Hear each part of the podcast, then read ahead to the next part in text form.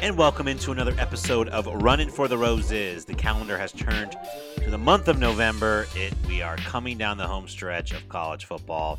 Lucas is in a quarter zip. I'm in a t-shirt that kind of represents where we're where we're situated in the country. It is a uh, let me check the weather here, Lucas. It is a brisk 79 degrees today Nice. in Arizona, so we're getting a little cooler. Um, how are you, buddy? How's Nashville? It's good. It's good. It, it's been nice today. I was like, I think the high was like, I think the high was 69. So it was a very nice day here Nice. in uh, here in Nashville. Um, but no, it's been good. Had a great Hall- Halloween weekend. Um, one of our good friends, uh, Kyle Payne, who we who we went to college with, was actually in town visiting all weekend. Um, had a blast seeing him. Uh, so uh, overall, everything's good. November's my favorite, arguably my favorite month of the year, um, largely due to Thanksgiving, and probably not probably has nothing to do with that. My birthday is is in this month too. But um, no, uh, so I'm excited, and it's we finally get uh, some heated races here in college football that we're uh, we'll be soon here to talk about. Yeah, man. Basically, have uh, four weeks of the regular season left. Basically, every team now. I think the bye weeks are all done, so everyone's got eight games in. We had the first batch of college football playoffs released on uh, November first. That was yesterday for us. We are uh, recording this on the second, and um, some news happened uh, as well on Monday. Uh, Brian Harsin out at Auburn, finally, um, kind of what we'd all expected to happen. It, it was on kind of on the hot seat all season, really ramped up after losses to Penn State and LSU, and and just kind of been dangling for a while. And finally, Auburn pulls pulls the trigger um, on Halloween. They implement a new athletic director, John Cohen, who like 30 minutes after getting the official job pulls the pulls the plug on Brian Harsin. So. We'll, we'll uh, Lucas and I will give out our roses here shortly. Then we'll chat some college football playoff rankings.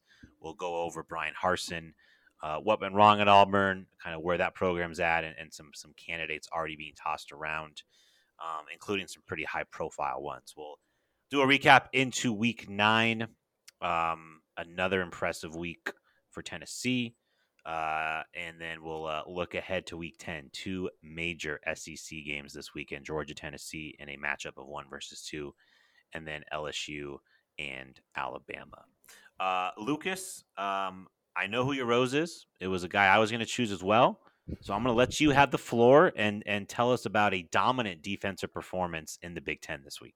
Yeah, so uh, probably the arguably you could make it the biggest game this week: Ohio State, Penn State. I'll give you mine to uh, JT, and forgive me if I mispronounce the name. JT uh, uh, uh, Loya, I believe is his last name. Uh, but oh my gosh, um, I felt like every defensive play that was made in this game was made by him and was probably true. Uh, when you look at the, the final score, I believe I had seen he was the first player, college football player in the 21st century uh, to have uh, two sacks in a game, two fumble recoveries, and two interceptions, one of which he returned for a pick six. Uh, the guy was just a home wrecker. Uh, and it's uh, pretty cool to see him kind of come into his own. Uh, he was a huge recruit for uh, uh, for Ohio State a few years ago. Was a five star um, uh, defensive lineman out of uh, out of Washington, um, and really has taken on a, a bigger role this year. But um, unbelievable was probably made the biggest plays in that game uh, and contributed to three of the four turnovers that were forced by Ohio State, who got a massive win on on the road, um, and now sit looking like they're probably more, more than likely going to be undefeated going into that last game uh, at the Big House against Michigan. So JT Tumaloa, um, I am giving my rose uh, for this week for a dominating performance in uh, college or in uh, state college. Yeah, really one of the more dominating performances by a defender really ever. Um, JT Tuamailau, I think that's how I say it. I, I don't know, but JT, as we will call him, uh, a huge recruiting win for Ohio State, as you said. I don't know if you followed his story. He committed like months after signing day. Like Mm. he was taking visits like a couple of months before enrolling, essentially, and schools held out for him largely because of of games like he could do on Saturday. where He was a dominant football player, number one overall recruit in his class. Um, Ohio State had kind of been missing that really uh, since Chase Young had left, and they had the the um, the Bosa boys as well. But I mean, they are they are back along that defensive line with him and Zach Harrison. What an interesting game that was, Lucas. We'll kind of dwell on that here for a second before we give out my rose. Mm-hmm. I mean, Penn State was competitive in that game. Yes. I think it was like what twenty to sixteen uh, in the fourth quarter. Penn State takes the lead, and then Ohio State scored in three plays. I remember Penn State scored a touchdown to take the lead, and Ohio State comes down in three plays. I think TreVeyon Henderson capped it with a long run. And at that point, it was it was kind of over. And and uh, you, I believe, had Penn State plus 15 and a half. So you got a nice backdoor cover, which is lovely. Um, I texted you this on Saturday. I think if you're Penn State, the Sean Clifford is is done. We we've seen Sean Clifford. Thank you for your time. Thank you for your service. You you just passed Trace McSorley for most touchdown passes in school history. Awesome. You did it to backdoor cover Ohio State. That is a microcosm for the Sean Clifford era at Penn State. Um, good, but just not good enough. And they have a five star freshman named Drew Allar, who is a top 30 overall recruit, um, true freshman. I think it's time to turn the keys over to him. And I think, I just think you have to do it. What else are you playing for? And my thing with Penn State is like you are so clearly, as the Big Ten is constructed, you are so very much the third best team in your division and probably mm-hmm. the third or fourth best team in the Big Ten. You are way behind Michigan. You're way behind Ohio State. You're way ahead of Michigan State and Maryland. Like you are right at three. And you're paying James Franklin a lot of money, and James Franklin's going to win probably eight to 10 games every year for you. But at this point, you're not close to Michigan and you're not close to Ohio State. So why not pull the pull the trigger and, and go with a, a young quarterback? Yeah, I, I, I, definitely get the, the sentiment. First, I want to ask: Is Sean Clifford eligible for a sixth year? Oh, don't say this. don't do this to us. I can't. I, I, I mean, I, I don't know. I think everyone's eligible because of COVID. I mean, I don't oh, know yeah. if you're, but I know Sean Clifford has been there since the mid '90s, so I don't know. It, it looks like on here that he is currently a redshirt senior. So next year, I believe he could come back for a sixth year. The only reason I bring that part up is you know, if he was thinking about that, that might be uh, an argument that you may have. Because I get it, um, especially because Penn State does have their team this year. I think is much more built to be competitive next year. Uh, they've got a lot of young guys at wide receiver. Obviously, Nick Singleton is their stud running back. He's only a true freshman. Uh, especially in the defensive side of the ball, they bring a lot of these guys back next season. And so you could make an argument like, hey, especially these last four games, I mean, they could probably play a backup quarterback and still win all four. Uh, they have at Indiana, first Maryland, may be a tough game, but then at Rutgers and first Michigan State. They're going to be favored in all four of those games. However, I think the only argument I would say is what's what are you signaling to your team who you're trying to make sure that you're all in, you're bought in, by not playing Sean Clifford? Are you signaling that you're playing for the future, or are you convinced that he is not giving you the best chance to win football games anymore? And I think potentially by pulling him, you could have a negative aspect. But as you mentioned, I mean, they had Ohio State on the line. I think they, they played Ohio State as best as anyone did because unlike Notre Dame, who played good defense, Penn State was able to move the ball. They actually had more yards than Ohio State did in this game but those turnovers were killer. Uh, one which was returned for a touchdown. A couple of them they got it back. Um, a handful of them were in Penn State territory when they happened. That all led to Ohio State scores, and you just you just can't do that when you're playing Ohio State. And I don't know where they moved from there. But then you also had, like I said, it was the whole Sean Clifford experience um, because then he looked good after his first two turnovers, only to have just another painful one uh, late in the game. So I get what you're saying. I do think it can send the wrong message to Penn State, but uh, to their players. Um, and like I said, what if Sean Clifford decides to come back for a sixth season? I don't know if that's. I think Penn State. I think Penn State might have a saying in that. And they might like, "Hey, yes. man, you can come back. It's not going to be here. You want to yeah. enter the transfer portal, you know." All right. So Lucas gave his rose to a, a player in in one of the most meaningful games of the of the weekend. I'm going to give my rose to a team that won a game in one of the most um, inconsequential games of the weekend. I'm giving my rose to the to the UConn Huskies and Jim Mora junior mm-hmm. They beat Boston College 13 to 3. They improved to 4 and 5. And Lucas with 3 games left in the season, they have a legitimate chance to make a bowl game. Mm-hmm. They host UMass this week. They host Liberty, who's really good. I think Liberty will beat them. And then they go at Army. You go two and one in that stretch, you're six and six. Jim Mora Jr. has done a really nice job there. I will be honest with everyone listening. I did not watch a single second of this game. Uh, we I did have Boston College money line in a in a parlay, and so Oh. it just it just died immediately in the noon slate, which is when most of my parlays do die, unfortunately. Um, but you know, kudos to UConn. You know, kudos to Jim Mora. That's been a, a desolate, dormant program. For them to have four wins already is quite an achievement, and to win over a Power Five team, win over a Power Five team. Um, even though it's Boston College, and man, we can talk about BC in a second, but what a disaster that's been for Jeff Hafley in his third year Mhm. there. But shout out to Jim Mora getting my rose and uh, doing some nice stuff there at UConn. Yeah, it now makes a, a combined uh, uh, 21 points in the last three games for uh, for BC as they lost Ugh. third in a row. But I completely agree with you. Um, I thought this was a an interesting uh, hire when it first happened. Felt like it was kind of a retread, but if you're UConn, uh, obviously you're not going to have a great candidate pool. But uh, but you look at yeah, a win against BC. They also had a nice win uh, against Fresno State earlier in the year too. Um, and yeah, crazy to think that they could be uh, they could be getting a bowl game. But I, with you, did not watch a single minute of this game. Uh, was not unfortunately it was not on my uh, top of my of my mind on uh, CBS Sports. I don't Network blame you. Yeah. it was on. I don't blame you. All right, let's get into uh, some of the major college football news here. We'll get to Auburn here in a minute, but first, the uh, initial college football playoff selection committee rankings were released on Tuesday night this week. I'll go through the top 10 quickly and then we'll get some reaction from myself and from Lucas. LSU comes in at number 10, USC comes in at 9, Oregon 8, TCU is 7. Number 6 is Alabama, Michigan at 5, Clemson, Georgia, Ohio State, and Tennessee, four through one.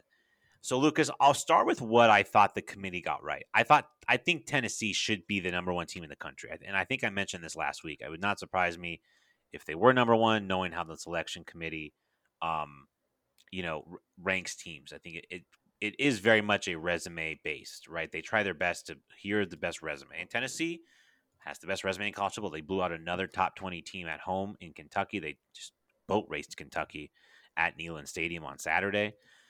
It's just a really impressive resume. They have a win on the road against a, in air quotes, top 10 LSU team. You beat Kentucky, you beat Alabama. Like, you, I think, have a much better resume than every other team in the country, maybe besides Georgia, because Georgia has a win Mhm. over Oregon. A little surprised to see um, Ohio State, too, over Georgia. Um, if we take a look at Ohio State's schedule, we talked about this a couple weeks ago, right? They do have a nice win now over Penn State, but that's it. I mean, Mhm. Notre Dame is, is five and three. They have a win over Notre Dame. That's looking better and better. I think as Notre Dame probably cements itself as a seven or eight win team. Um, a little surprised that they chose Ohio State over Georgia. And then Clemson over Michigan, I get because I don't know. Ex- again, besides Penn State, I don't know what are Michigan's marquee wins. So I overall don't have an issue with the top four, especially since we're kind of going to figure out. I mean, Michigan's going to play Ohio State, Georgia's going to play Tennessee. You know, Tennessee or Georgia will play Alabama most likely. So some of Mhm. these questions will have answered, but overall, I thought the committee got the top four pretty right. What about you? Uh, no, I'm in. I'm in agreement with that. With the top four, I think you mentioned Tennessee in their resume. Um, yeah, Clemson. I think right now, I think as it stands on their rankings, this, these will obviously change. I think they have three top 25 wins with uh, uh, Syracuse, Wake Forest, and NC State. So I'm sure that went into their factor. They also played NC State when when Devin Leary was healthy too. Um, which I think upped that just a little bit.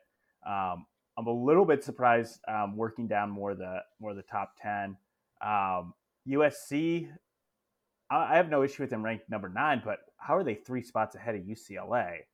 Um, in my opinion, UCLA, I guess um, if you're if you're looking at losses, they've lost worse at Oregon, but USC also beat Utah by multiple scores, and USC lost to Utah on the road. Um, you know LSU and Ole Miss being 10 11. Who has old like besides Nobody, Lucas. Kentucky? The, Let me Kentucky's answer your question. ranked in this. Why me are they ranked this question. high? Ole Miss is 11. Here are the wins, Lucas. Troy, Central Arkansas, Georgia Tech, Tulsa, Kentucky, Vanderbilt, Auburn, Texas A&M. Auburn and Texas A&M are not over 500. They're both 3 and 5. Vanderbilt's they they have one SEC win with a team over 500 and that's Kentucky who's 5 and 3. I mean, Like- eh, they've beaten one Power 5 team over 500. And the reason why LSU is propped so high at 10, LSU's only good win is against Ole Miss. I mean, this stuff drives me crazy. What has LSU done? I get it; they're improving. They're they are seemingly getting better. Their two losses are to two Power Five teams, including one in in Week One where they you know shanked an extra point essentially to send the game to overtime, and the other losses to the number one team in the country. Who, but again, you look at LSU's wins: Auburn, you know, Mississippi State, Florida. I mean, it's the, like the SEC, the the the the middle class of the SEC is not good. Yeah. Texas A&M, Florida, Auburn, Arkansas, Missouri. I mean, these teams are just not very. I mean, South Carolina lost to Missouri this week. You know, like the the but they are inflated. I Ole Miss might be the most egregious one. I mean, compare Ole Miss to Illinois. Like, what's the difference? If you're going to rank Illinois 16, why is Ole Miss 11? Uh, yeah. I mean, I, I don't think Illinois has played necessarily, you know, murderer's row, um, but they're also thumping teams. They're thumping everyone they play. They thumped oh, uh, Nebraska on the road this week, right? And so Yeah. clearly, clearly, there's an SEC bias. I mean, I mean, obvious. Like we we have to Right. understand that. I'm sorry. Why is Alabama ahead of of TCU? In in my opinion, if you're undefeated eight weeks or eight games into your season, two thirds of your schedule, you've won every single one of your games. You should not be behind a one loss team. I don't care if that lo- if that team's one loss is to the is to the the Buffalo Bills. I mean, like, why is you know Alabama again? You know, TCU has wins over number thirteen on the road, Mhm. number eighteen. Alabama's best win is is what? Arkansas, Uh, Texas. Arkansas, Texas at 24? Texas, Texas at 24. Their best which- win is Texas at twenty four with their backup quarterback, and they won by one point. Texas, Texas being the lone three-win team uh, in these rankings is also just on brand. Hilarious.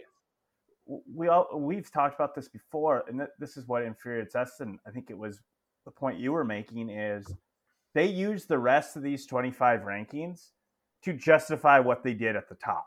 Yes.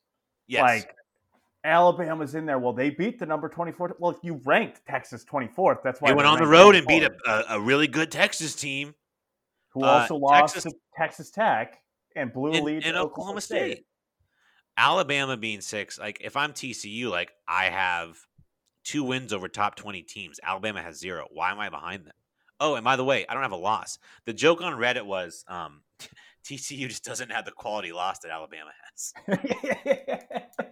it's true. It's got to have that quality loss up there. And like, I mean, why I is just- like, why is Michigan? I know we're talking about the SEC, but like, you could make the same argument why TCU isn't ahead of Michigan. Michigan's Michigan- best win is, is Penn State, which is ranked 15. So they have one top 20 win. So, TCU has so two. and TCU beat a team ranked higher than uh, Penn State and Kansas State, and then they, like you mentioned too, they already have another top twenty-five win, and at least TCU played.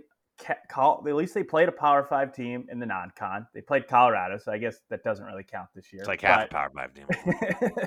they also played SMU, who has been a little bit disappointing. But like Michigan, you know, they played a murderer's row of uh, Hawaii, Colorado State, and UConn. Hey, Earlier UConn this- might be bowl eligible. We, Might be. we do might not take bowl- UConn slander anymore. Michigan's like, But- look, we we beat a bowl team in the non-conference. UConn, Dude, it is Oh. it is, and and the problem is like, I respect whoever the committee member is that has to go and and defend these rankings. They just talk themselves in circles. They're like, well, you know, we ranked Alabama high because you know uh, we like a balanced team, and, and TCU's fallen behind in a lot of games this year. Meanwhile, they have LSU at 10, who was down 17 nothing to Auburn, who was down in the second half to Mississippi State. Like you know, who who who like had to come back against Florida. oh, and got got absolutely steamrolled by Tennessee. got boat raced by by the only really good team they've played in Tennessee. Yeah. So again, with these rankings, the only the only real rankings that count are the top like probably 5 or 6. Yes, I don't think LSU is a legit contender. I mean, LSU but the the problem is and it's it's what you just mentioned, right? Is is now Alabama will probably jump into the top 4 if they beat LSU. Why? Well, they Mhm. beat a top 10 LSU team. Well, you rank them 10th. LSU is ranked 15th in the AP top 25 and 17th in the coaches poll. Well, and the thing will is LSU will drop like two spots. Yeah, LSU dropped like 13. It's like, well, Alabama's got to win over a top 15 team, you know, in LSU. It And it, it's it's uh, it it just drives me bonkers because what'll happen too is like for for instance, what what always drives me nuts is I'm trying to think of a, a real life scenario right now. Like let's say if I know USC already played them or UCLA's probably like let's say UCLA played Oregon State this week. They don't. They play Washington, but uh, or Yeah. UCLA plays uh, whatever. But let's say UCLA beats them. So Oregon State's ranked 23rd. UCLA beat them, so technically they this week they have a top 25 win, but Next Oregon week. State's probably going to drop off. So then they don't have a top 25 win. yeah, and then they're going to use that argument against them. Yep, next week they don't. it's one, it's dumb. I text you this. It's dumb that they only rank to 25. They need to have something that they can go off of, like college basketball has, like the net, where you put teams in like quadrants, all of them, and then you can base off of, well, this team had a lot of net one wins. This team n- didn't lose any bad games against net four teams or something like that. They they need something because, like we were mentioning, they just use the the bottom of this to basically and you mentioned too, they talk themselves in circles. They'll next week they're going to have a completely different reason why they rate certain teams the way they are. Yeah, well, I Um, mean, like think about so essentially next week, whoever um whoever wins Tennessee Georgia will be number 1. My guess is Ohio State stays at 2, assuming they win. Um I could see Alabama jumping as high as 3. I could see Clemson moving up to 3. Um I, I just, you know, I I don't understand really why Michigan is ranked ahead of TCU other than Michigan had a better year last year and started the year ranked higher. yes. And that's not what this is about, college football playoff committee. It's not. Right? It's it's it's just not. Um it's it's incredibly frustrating. Um, you know, of course, I mean, if you look at this, the the highest rated one loss team in the country is an SEC team. The highest ranked two loss team in the in the in the college football playoff pool is guess what? Guess which conference it comes from, Lucas? Uh, the SEC. The SEC, LSU at 10. And the highest, the only three loss team is Texas. Liberty's like seven and one, by the way, and their only loss is by one point to Wake Forest, Mhm. and they're behind Texas, who lost to Texas Tech on the road, Oklahoma State on the road, and Alabama. It is, it's frustrating. Um, North Carolina, I think, is a little too low as well at 17. Um, like again, what is the difference between North Carolina and Ole Miss, other than North Carolina played their G five teams on the road? You know, I don't know. Ole- Miss's only loss is to a top top ten team. You're right. Quality loss. Damn, Quality loss. it's a good Notre point. Dame, they lost, or uh, North Carolina got beat by Notre Dame. So, You know, which in like two weeks, if Notre Dame keeps winning, they're going to be like eight and four and ranked like twentieth, and we're going to be with losses with, with home losses to Stanford and Marshall. Marshall, yes, Um, yeah, man, it, it's um, we'll see. Shout out Tulane, only G five team ranked. I'm sorry, uh, UCF's 25. So Tulane at 19, the highest ranked Group of Five team. Um, they, uh, I believe, do they play each other this week? Tulane, or no, next week. I think Tulane and uh, UCF play. yeah, they they play on November 12th Yeah. next week. Um, anything else from these rankings that you want to point out before we move on to uh, to Auburn? Uh, no, it's just uh, like you mentioned. It's just kind of persistently frustrating. The one thing I will say the committee does is their job is to get the best four teams. I think typically year in and year out they do do that. Um, it's just frustrating because this whole these these rankings now it's just for TV for the show that they put on every Tuesday that we get sucked into watching. Um, even though in the end it really doesn't it really doesn't matter. On that note, we'll see you next Tuesday for the uh, the next batch of college football rankings. All right, let's move on here. It's running for the roses. I'm Ryan Bafalukas. That's Lucas Rody. Thank you for tuning in. Um, Auburn finally uh, pulled the trigger, something that we have kind of been expecting really for the last couple of months and and really most of summer and most of most of spring. Nobody's seat had been probably nobody's seat had been hotter than Brian mm-hmm. Um, after a six and seven year one and internal investigation in the springtime, uh, subpar recruiting and subpar play. Auburn's three and five. Um, they are really bad on offense, and they're not that much better on defense. Um, Lucas, we were doing the pod when Brian Harsin was hired, and we both, I think, liked the hire, if I remember correctly, as, as Auburn trying something new and going outside of the SEC footprint. And and make no mistake, you don't have to go in the SEC footprint, despite what Paul Finebaum wants to tell you, right? Like Nick Saban was at Michigan State, right? And a a Midwestern guy, goes to LSU, wins a national championship. Urban Meyer wins two national championships at Florida, came from Utah.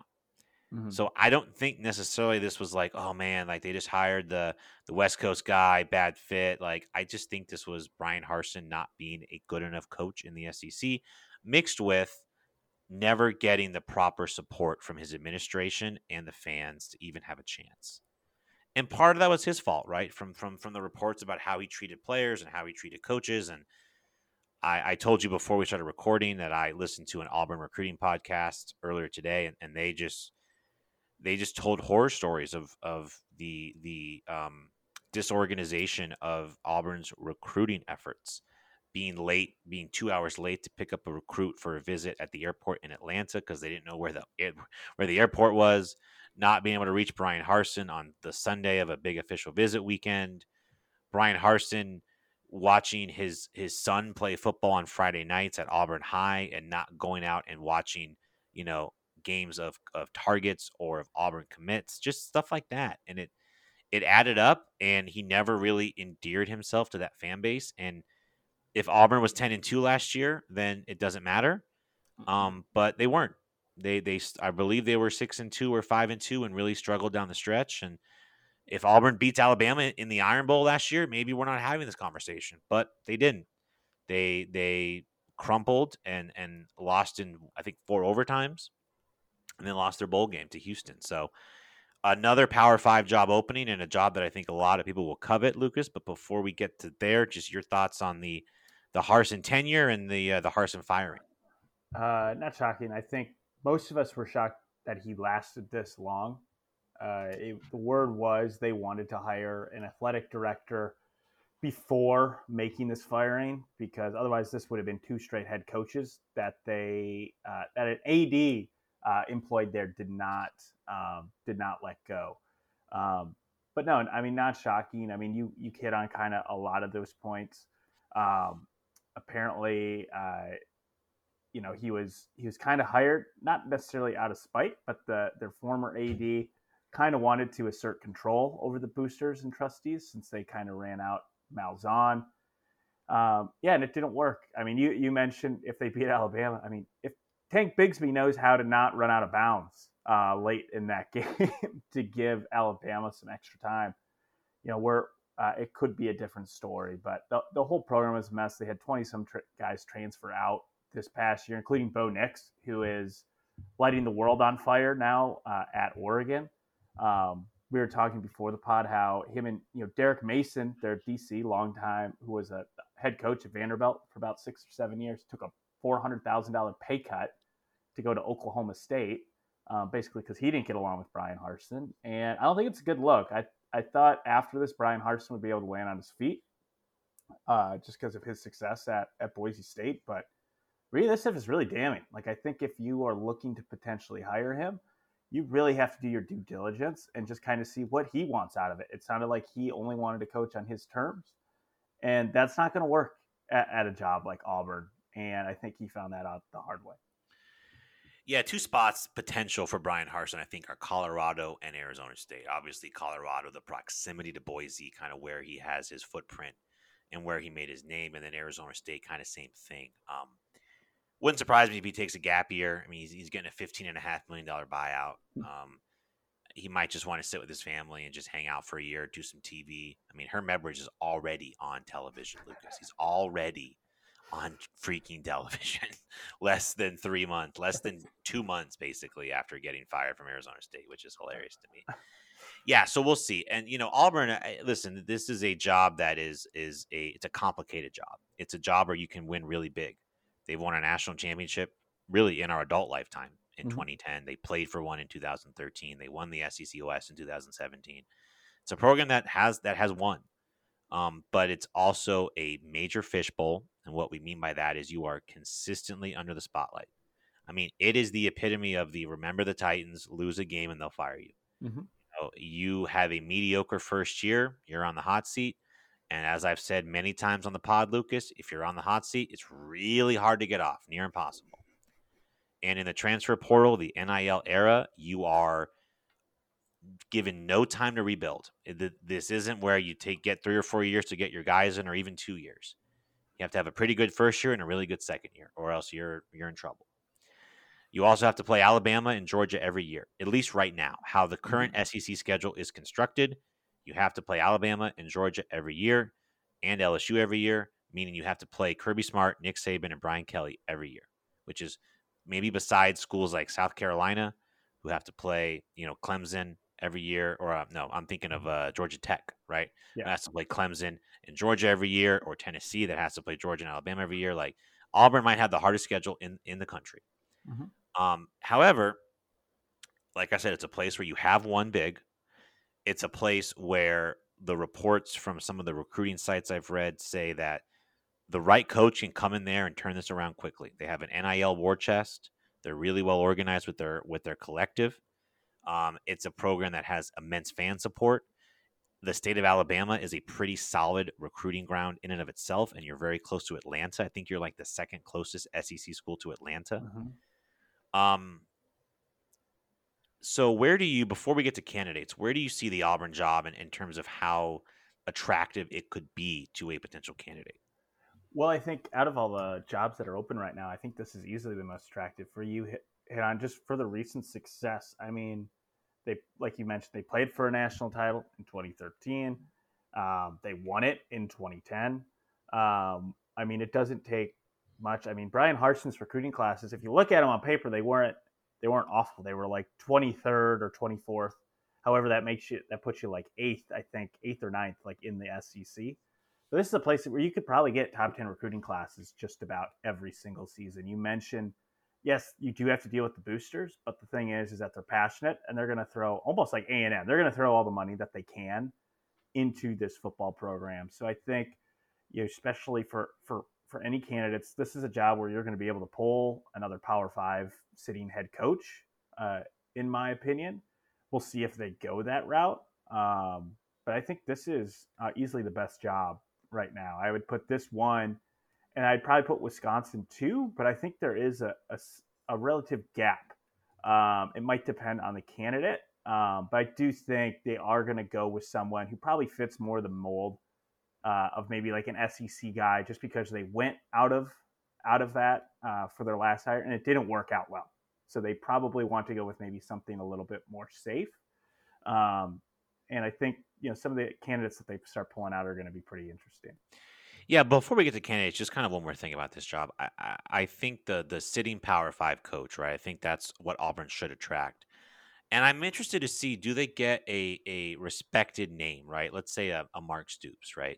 Mm-hmm. I think a lot of coaches with the amount of money in this sport now are just very hesitant to start over in a kind of toxic environment.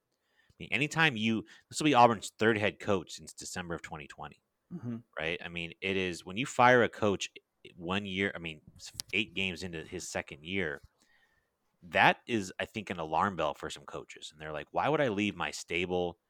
good job where I win eight or nine games a year, like Mike Gundy, for example, Kyle Whittingham, Pat Fitzgerald, like whatever. Oh, Pat Fitzgerald doesn't win really eight games every year, but you get my point, right? Like I, I, I don't know if if like Mark Stoops has already been floated around, and I'm like, yeah. I don't. Why would Mark Stoops leave mm. Kentucky where he has a great gig to go coach at Auburn and maybe get fired in year two or three? Right? It doesn't make sense. But and and that's why, like you've seen, you want Brian Kelly LSU, ten years, hundred million, right? Like that is the going rate for a real big time hire, right? Let's say Auburn hypothetically wants to go get Dabo Swinney, right? Like that's the starting price, something like that. Mm-hmm. So here are the candidates, um, according to uh, Bruce Feldman from the Athletic.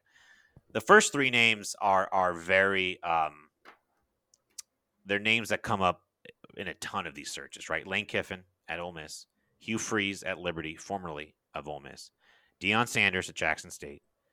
Then you have Matt Rhule, Mark Stoops, and Dan Lanning from Oregon, which would be really just interesting if, if Dan Lanning leaves Oregon. Poor, poor Oregon. My a year into his, can you imagine that? oh. Um, candidly, Lucas, I would bet it is one of the first three names I mentioned. Yes. Lane Kiffin, Hugh Freeze, or Deion Sanders. Um, I think Deion Sanders would be a home run recruiting win. I think Deion Sanders would. Right now, Auburn's recruiting class in the 2023 cycle is 55th in the country. That is by far worse in the SEC.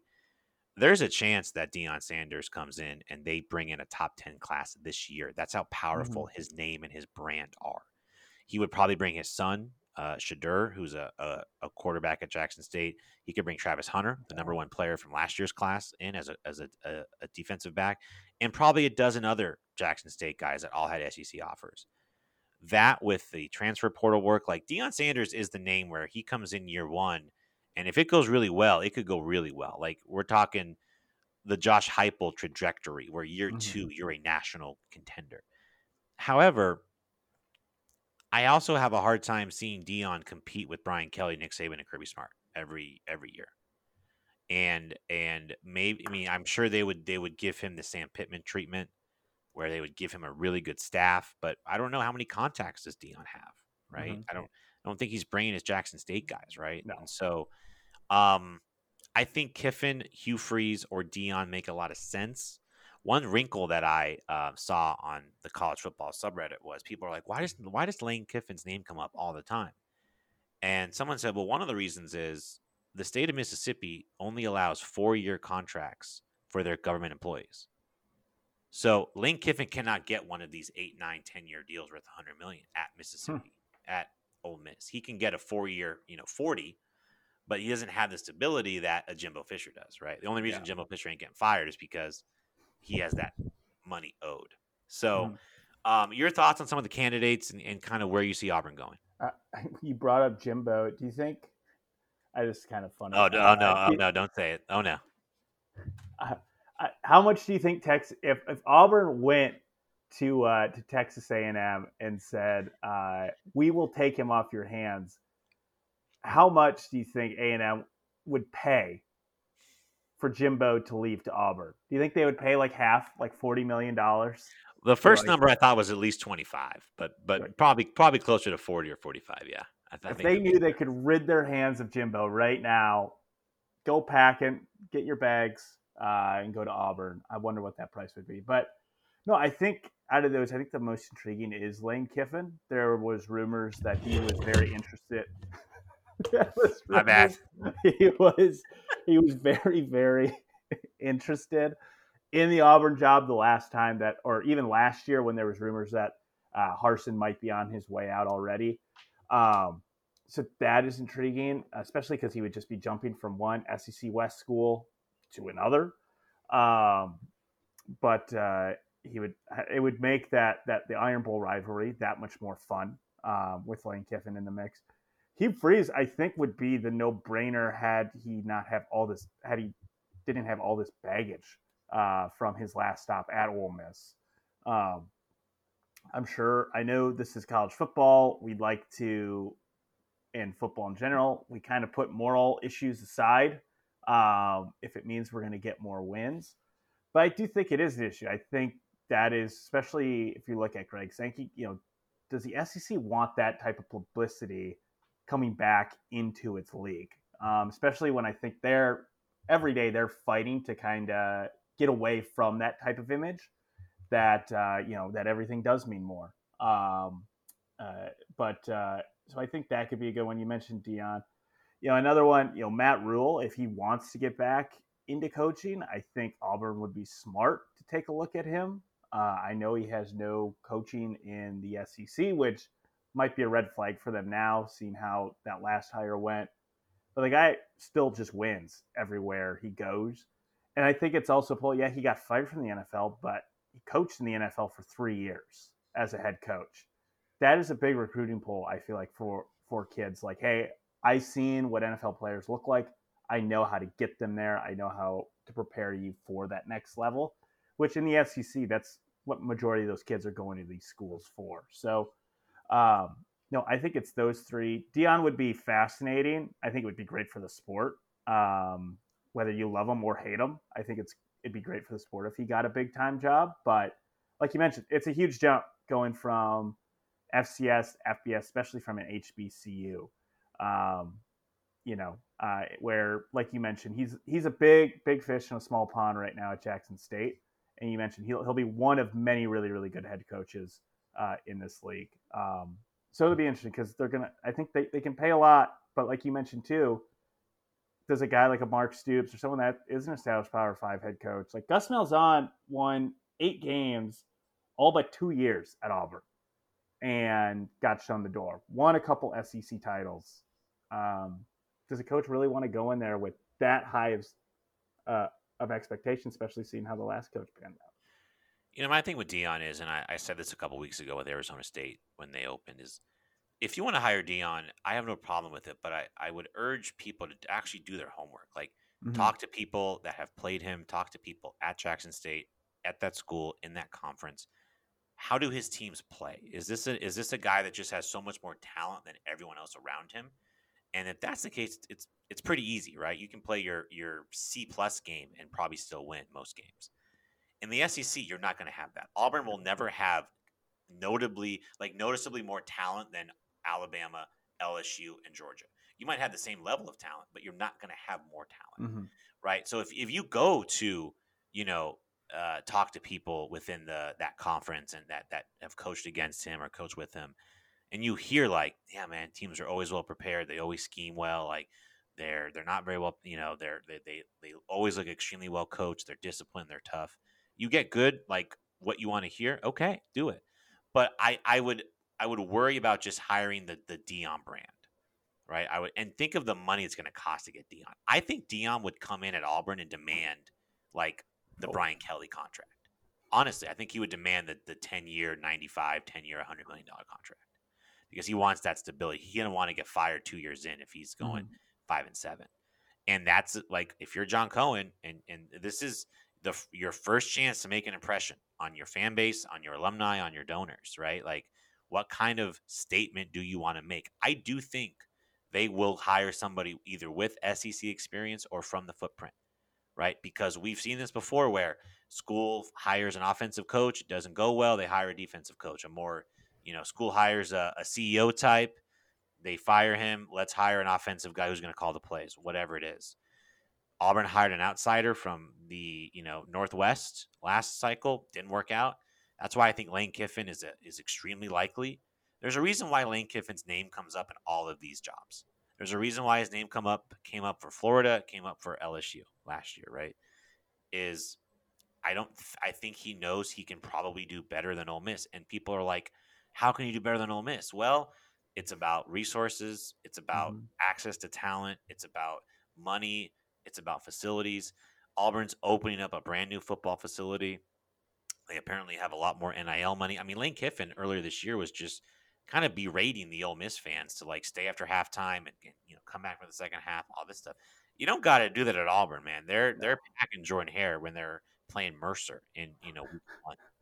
You know, so I, I I do think Auburn is a better job than Ole Miss. Now you could also say expanded playoff, twelve teams. Ole Miss's crossover game is Vanderbilt mm-hmm. in the in the SEC East right right now at least. And that might be one of the other benefits to Auburn. Like if you look at Nick Saban's probably on the back end of his Alabama tenure.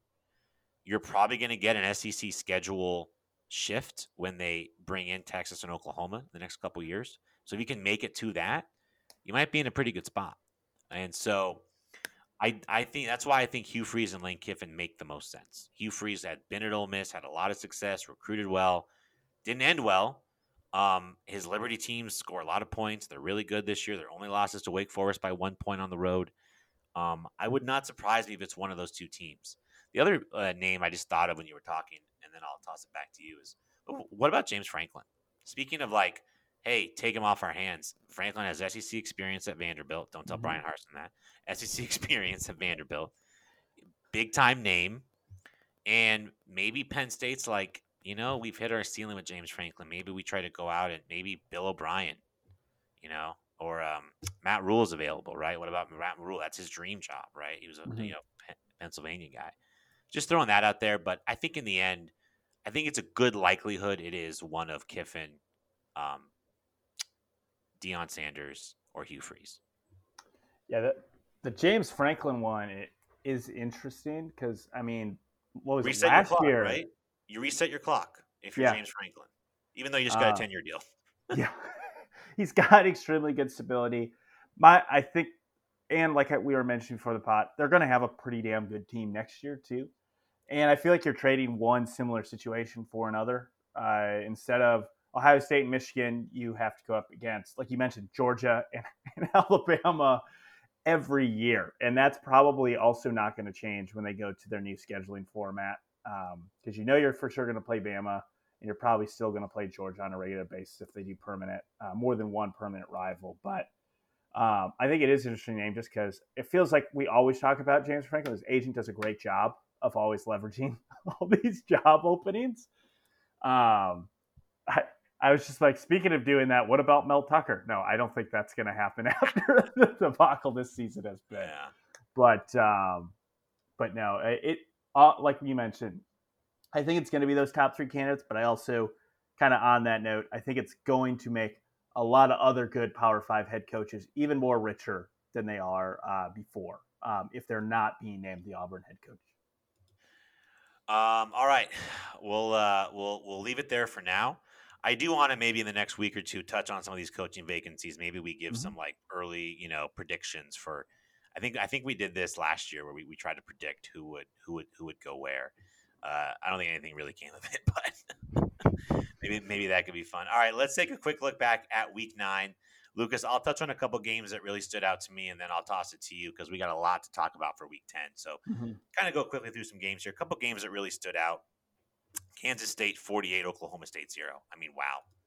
I mean, just just an absolute beatdown by Oklahoma State and, or by Kansas State of Oklahoma State. And Oklahoma State, like you had an emotional game the week before against mm-hmm. Texas.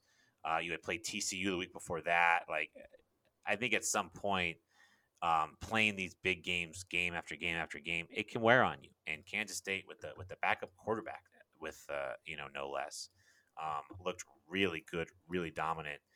One of the games I picked, I had Wake Forest minus three and a half, and what a disaster that was. Louisville forces, I believe it was seven turnovers yep. in the third quarter. They outscore, uh, they outscored Wake Forest 35-0 in that quarter. They win 48-21. All of a sudden, Lucas, that Louisville over five and a half is is uh, they're five and three. Nice again. I, looking, I, oh, it's looking. I texted you because we both took Louisville win total over five and a half. But we also both took Wake minus three and a half in that game, yeah. and it's like, I, I, it, it's, uh, it's that like Alonzo Mourning gif where you're yeah. like, where you're mad, but then all of a sudden you're like, yeah, you know what? Uh, it could actually end up right. working well. But no, that was a game I had on. It was close, and then I turned it on like 15 minutes later, and Louisville was just kicking the crap out of Wake after that. Uh, two uh, two more for me, and then I'll I'll toss it to you. Um, Notre Dame over Syracuse. Syracuse after starting six and zero oh now, uh, six and two. Notre Dame just a Jekyll and Hyde team. Like if you look at their road games at Ohio State, very competitive, lost 21-10. They beat North Carolina on the road. Uh, they beat BYU in Las Vegas and now beat Syracuse on the road. Their home games, they lost to Marshall, beat Cal by seven, and uh, lost to Stanford, and with a win over UNLV as well. So just a Jekyll and Hyde Notre Dame team, but they they come in at five and three, and then Illinois thumping uh, Nebraska. All Illinois does is just beat up teams. Illinois is death by a thousand cuts. They're not flashy. They don't hit the, they don't hit plays downfield. They run Chase Brown 35 times a game. They're going to just wreck you. They've allowed I think Illinois Illinois has allowed 17 points in the second half all season. All season. So so what you're saying is they're every Big 10 West champ ever. Literally. Literally. you know, I, I mean they, they, are they are to probably go 9 and 3. They'll be a, a 19 and a half point dog in the Big 10 championship game and they'll probably lose like 42 to 8 or something to, to Ohio State. So, all right, what uh what what's what are some uh some games that stand out to you, sir? Yeah, so uh we obviously uh Tennessee just absolutely boat racing Kentucky. Um, I think that's been the thing that's been most impressive with Tennessee is every time they have a big game coming up, they had LSU before they played Alabama. They absolutely boat raced LSU in that game. Week before they played Georgia, have no issue um, with Kentucky. Um, looking at a, a Pitt's uh, North Carolina, this was a game. Uh, North Carolina outscores Pitt twenty-one to nothing, I believe, in the fourth quarter uh, to win that game, forty-two uh, to twenty-four. Um, shout out to Drake Maye, man. Uh, five touchdowns again. I believe it's the third game he's thrown for five touchdowns and no interceptions this season he's been spectacular 29 touchdowns for the year, only three picks. Um, North Carolina basically clinched. Um, they still have four conference games, but uh, this just tells you the state of the ACC Coastal. That pretty much, I think, got it for them, unless they completely lay an egg the last four games of this season. Um, they're looking like a. T- I mean, they're looking like a team that I think will they beat Clemson? I don't think so, just because Clemson might run for 400 yards still against their their defense, but uh, their offense is fun uh, and it's explosive, um, and they've got a really really good quarterback that can make stuff happen. So kudos to UNC, um, who's having a really really good bounce back here for them. Um, another game that I was also looking at, what was it right here? Um, uh, which one? Oh, Michigan boat racing, Michigan State. Uh, big news. And then what? What happened after? What happened right? Afterward, yeah. That I think that's the bigger news of that game. Um, obviously, I think it's up to eight players from Michigan State are now suspended. Um, yeah. A few of them are starters on this team. This has not been a good year for Michigan State at all. Um, it just gets worse. You know, Jim Harbaugh screamed after the game he wants criminal charges. Um, and after watching that video, I don't necessarily think that's the wrong thing to say. Uh, it's just not a good look. But also, Michigan, this is now the second home game in a row that this has happened. Um, you may want to try something different or put in some protocols at least for the for the rest of the year. Oh, and the other game I was going to touch upon, um, Ole Miss um, this is why they're ranked where they are right now. Is they had a mighty win over Texas A&M, uh, 31 to 28. A&M season continued to get worse. The chances of them going to a bowl game are still not looking particularly great. Um, Ole Miss ran for over 400 yards on A&M. Uh, to me, and this was when A&M had a pretty good performance. Conner Weigman uh, the freshman who came into play for Haynes King actually looked pretty good. Threw for over 330 yards, had three touchdowns. Uh, I guess that's a positive if you're A&M moving ahead. However, like I said, gave up over 400 yards um, of offense, almost seven point yards, seven yards per carry. Um, as Ole Miss improves to, to eight and one. Meanwhile, A&M sitting three and five, just dead in the face with uh, four games remaining. Yeah, that's going to be a fascinating situation the last couple of weeks. And and December 5th, I think, is when the transfer portal officially opens. That will be a big day for Texas A&M. What does this roster look like next year? Mm-hmm. What does mm-hmm. this coaching staff look like next year? Because it has not worked. And I get the number one recruiting classes have always have won a national championship every year, basically in the internet era. But if half of that number one recruiting class transfers, does it really count as a number one recruiting class? So it will be interesting. All right, let's take a look at um, at oh, week 10. I did have I did just have one last yeah, game. Ahead. It may I can't believe I missed it because it may have been the best game of the week, and that was Miami in a uh, in a slugfest in four overtimes, winning 14 to 12 over Virginia. Oof. Listen, as somebody that picked the under as one of his picks, I was very happy. But Miami's another one, man. Like, and I get it, Mario's in year one, but it has just not been. It would not surprise me if Tyler Van Dyke leaves the program and, and they have some massive transfer losses as, as well. Yeah. It will be interesting to see. So, all right. Well, happy Maction week. The uh, the Mac is back. Two games uh, on November first. Two games November second. Um, Tuesday, Wednesday night Mac will become a feature of our podcast, most likely, as we'll be recording during uh, some of those games. Uh, skip ahead Saturday. Action kicks off. We do have a Service Academy game, Air Force at Army, um, at 8:30 p.m. or 8:30 a.m. Pacific time on CBS. Heading to the noon slate, Ohio State at Northwestern. God help Northwestern on ABC, Texas Tech at TCU on Fox, North Carolina at Virginia on ACC Network, uh, Kentucky at Missouri on the SEC Network, Florida at A&M on ESPN, Minnesota at Nebraska on ESPN2, Iowa at Purdue on FS1. Moving ahead to the 3:30 slate, the big one, Tennessee at Georgia on CBS.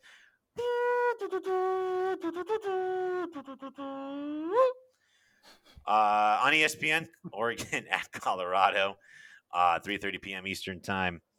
Uh, Penn State at Indiana on ABC. Michigan State at Illinois on the Big Ten Network. Oklahoma State at Kansas on FS1. Syracuse at Pitt on ACC Network. Uh, heading into the evening slate, 7 o'clock Eastern, Texas at Kansas State on FS1. A real great chance for Texas to pick up another quality loss and drop to 25 in the committee rankings there. Um, Clemson at Notre Dame on NBC and Peacock at 7:30 Eastern. Uh, Michigan at Rutgers at 7:30 on Big Ten Network. Auburn at Mississippi State on ESPN2. Uh, the ABC 7:30 Eastern game is Florida State at Miami, and then Wake at NC State at 8 o'clock Eastern on ACC Network. Pac 12 After Dark, UCLA at Arizona State at 9.30 Eastern on FS1. Cal at USC, 10.30 Eastern on ESPN.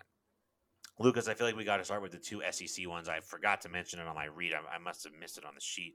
7 o'clock Eastern on ESPN, Alabama at LSU. Uh, the, let's start with Georgia and, and Tennessee. The line is 8.5. I might have a play on this game later, but what do you uh, what do you expect in Georgia and Tennessee?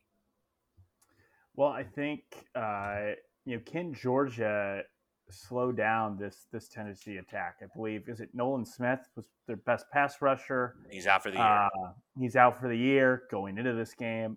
Obviously, Hendon Hooker can make an argument might be the Heisman Trophy favorite in this game because I think Georgia's going to be able to score. Um, their offense has been relatively pretty explosive. Stetson Bennett has improved from a year ago as well.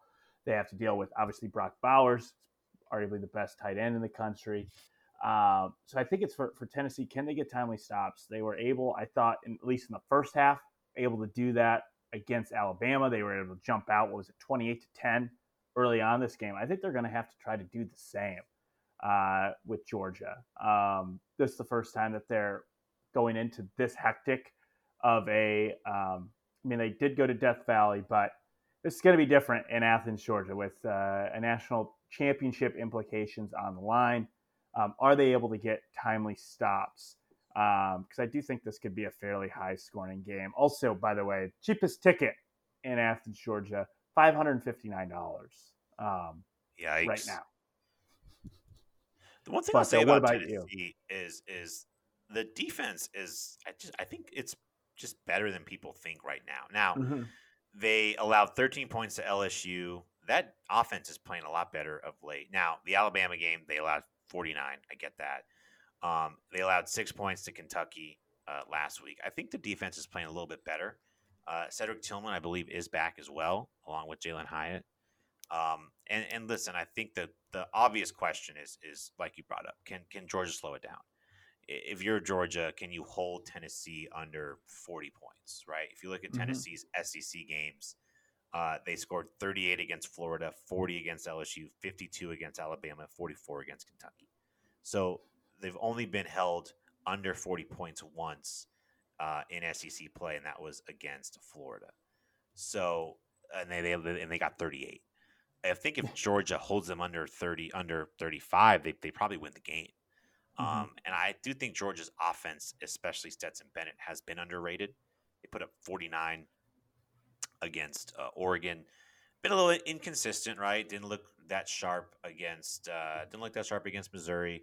Um, scored 42 on Florida, 55 on Vandy, 42 against Auburn. And, you know, listen, Lucas, like besides Oregon, Georgia's a little untested. I mean, mm-hmm. the the SEC slate for for uh, for Georgia, South Carolina on the road, at Missouri they won by four points, home Auburn, home Vanderbilt, and then uh, Florida in uh, Jacksonville in a game in which I believe at one point Florida pulled within eight points. I think it was 28 20 in the second half. So I think the line's a little too big, to be honest. I mean, eight and a half feels like a lot of points when Tennessee is just rolling. But you're you're right, really tough atmosphere on the road, national championship team. I just don't know if Georgia can can sustain holding Tennessee down for, for too long, to be honest. So, yeah, uh, it might be. Uh, no, I I agree with you. It it's I think it's going to be a back and forth kind of game. I think the line right now is was plus eight and a half. Yeah. Um, for for Tennessee, which um, I don't know if it's going to be that that big a, a, of a deficit, but like you mentioned, like with Georgia, if they played Oregon right now, I think they still win but I think that game is much much closer. I think it was everything went wrong for Oregon that could have went wrong. You were getting the defending national champs playing in their home state, and you were still trying to figure everything out with a new quarterback, new coaching staff, everything. So, uh, no, this game I think it's going to be a lot of fun. I think it's a game that comes down to the wire, um, which I'm a little bit nervous about because whoever loses this game, especially if it's Tennessee we're still going to be hearing from people that they should probably still be ranked in the top four. They should make the college football playoff if that's their only loss. All that. So I'm just so excited to have have those discussions. So I yeah, listen, we we have the real possibility of a doomsday scenario where, let's say Georgia beats Tennessee by three points, and then Tennessee runs the table and they're eleven and one, and Georgia loses the SEC title game to Alabama um, like you're Tennessee, you're like, we're 11 and one. We beat all these teams. Like, why aren't we in? And Georgia's like, well, we beat you, Tennessee, and it catastrophic. I, I don't want to even think about it. The other big one, LSU hosting Alabama. Lucas, I've been down on LSU all season. I mean, I, I watch a lot of their games um, for some reason. Maybe it's to watch Jayden Daniels, the former ASU quarterback, but they're getting better, man. And and Jayden Daniels mm-hmm. is playing good football. They put up 45 on Ole Miss, 45 at Florida. Um, the offense, which had struggled, right? If you look at their SEC games prior to that, they scored 31 against Mississippi State, 21 against Auburn, and 13 against uh, Tennessee. The offense is really coming alive, and Jayden Daniels is doing everything with his feet, with his arm. He's they're finally getting some of their talented receivers involved. Alabama on the road, we know they haven't looked great on the road. They won by one point at Texas. They did blow out Arkansas on the road. They lost at Tennessee. Alabama coming off a big win over Mississippi State, 30 to 6. I expect this to be a pretty competitive football game that Alabama wins late, probably between like 3 and 10 points personally. Mm-hmm. What, what about you?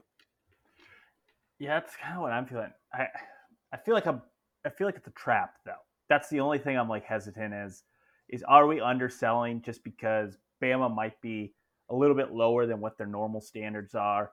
And obviously, LSU, I feel like we have this discussion just about every year when it comes to Alabama LSU, is especially when it's in Death Valley. But just an LSU team with the issues they had last year almost won and probably arguably should have won in Tuscaloosa uh, a season ago. Um, and I think you have two teams that are relatively trying to look. I don't think Bama's bad. Their only game, their only loss is a three point loss at Tennessee, who's ranked number one. But you mentioned the kind of the issues on the road. I mean, you look at it, Texas the only one by one. Uh, at Arkansas, that was a game uh, late in the second half. It was 28 26, um, I believe.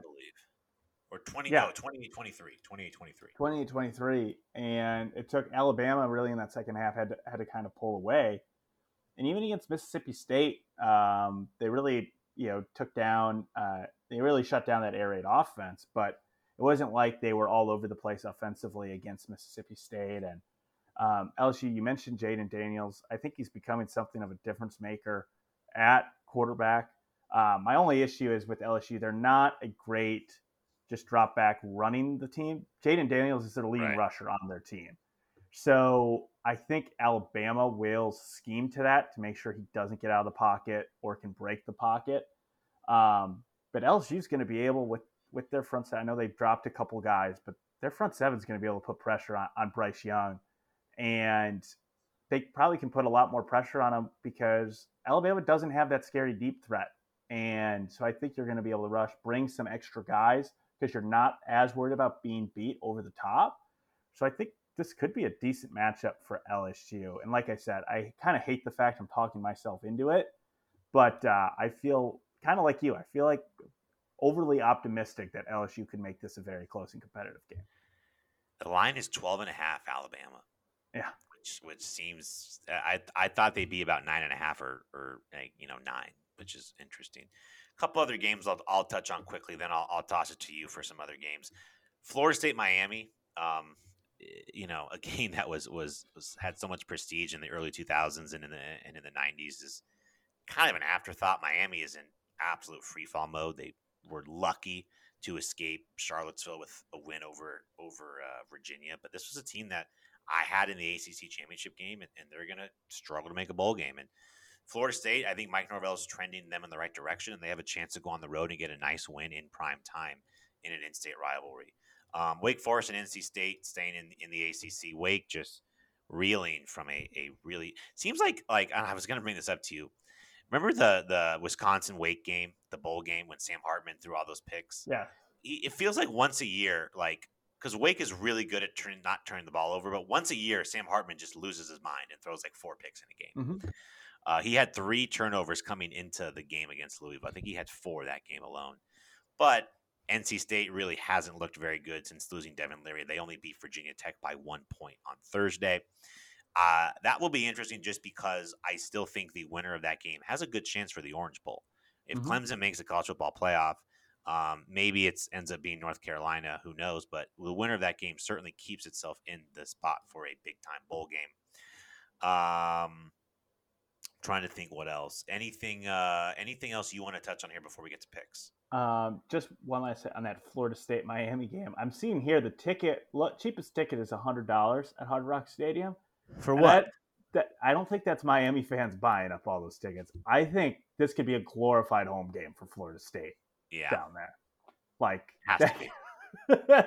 and just it's just not a great look for Cristobal. We already talked about the issues they've had filling that place. It's like 30 minutes from Coral Gables, where their actual campus is.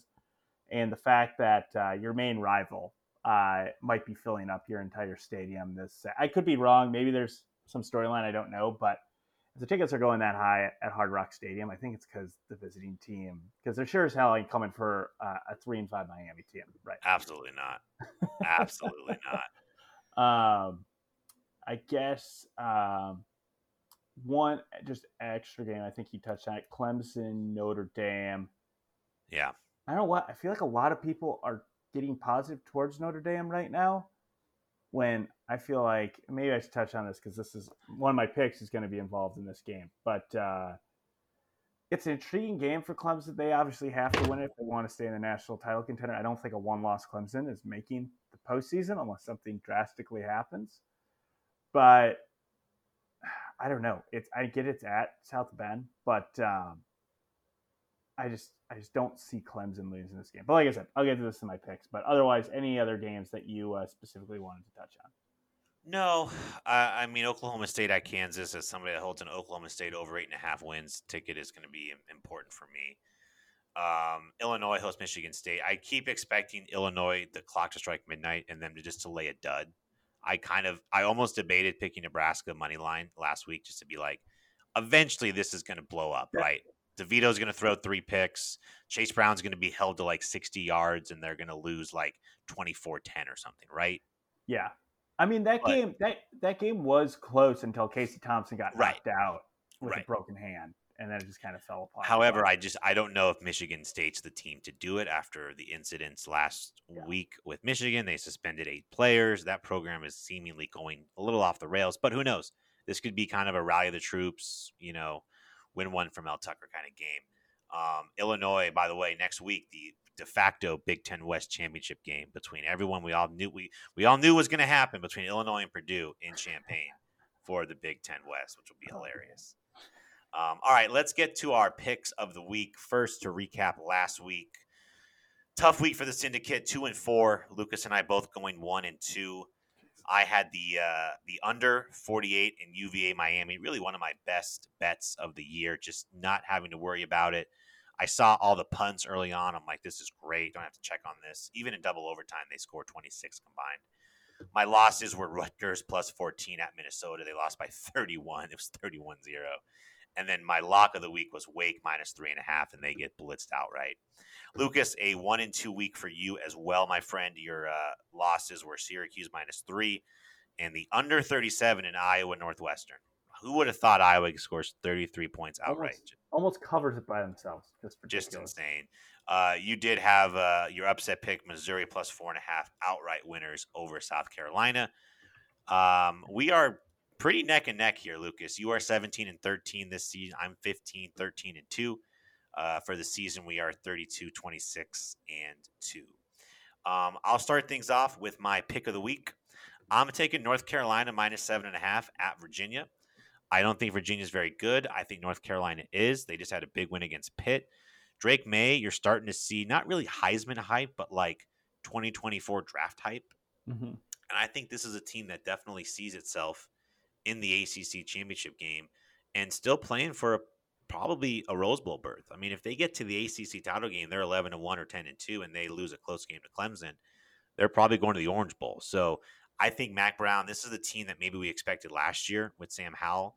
Um, they did lose Desmond Evans for the season, their talented defensive end, but Drake Maye, man, that, that guy is is just throwing it. He's chucking it around, doing a really nice job. So I, I think they're a touchdown better than than uh, than Virginia even on the road. So I'm going to take North Carolina minus seven and a half. Um, and yeah, and the only it, you might say, well, maybe Virginia with Brennan Armstrong can pass all over uh, that uh, that UNC defense. They only got 12 points in four overtimes against a Miami defense that has been that got shredded by shredded. Middle Tennessee State. Shredded. shredded lettuce. so, all right, your uh, your pick of the week.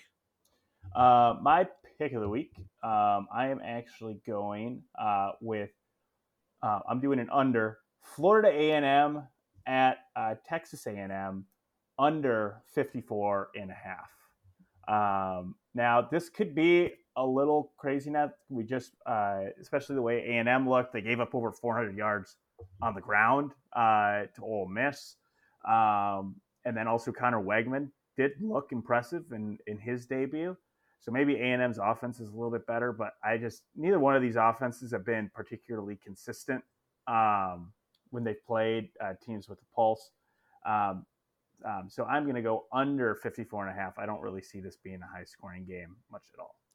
Yeah, we'll see. I thought Conner Wagman or uh, Weigman looked pretty solid against Ole Miss. Yeah. I don't think Ole Miss defense is, is great. They gave up 45 the week before to LSU, but um, that's like you said um, when you mentioned A and M Ole Miss, a sliver of hope for uh, Texas A&M. And wouldn't it be shocking if if you know Conner Weigman comes out and just lights up these these last four games and like eight like yeah.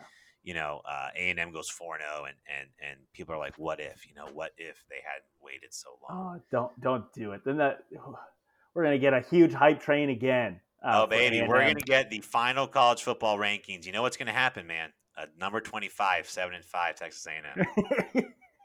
Say it with me, Lucas. Another ranked win for Alabama. Well, because they're going to beat LSU to end the year, and then they're going to be like, "Well, they beat another top ten team because LSU yep. somehow is still going to be ranked number ten. So. Ah, that's great. All right, my lock of the week. I'm taking. It's it's that time of year, baby. I think we get four or five of these a year. Service Academy under under 40 and a half in Army Air Force. Listen, uh, I know Air Force is pretty damn good. I know Army's not. There's a chance Air Force puts up like 34 on their own. Um, but it's a hit rate of like 85%. And and it's just it's just it's just statistics. So I'm taking the under 40 and a half in Army and Air Force for my lock of the week. I uh, I had that. I've already bet that game, but I knew you were going to pick it. Oh yeah. So I, I stayed off of it. Have a brand. yeah. Have a brand, baby. All right. Your lock of the week. Oh, my lock. Um, I am going Clemson. I kind of noted it in uh, um, in our week week ten preview.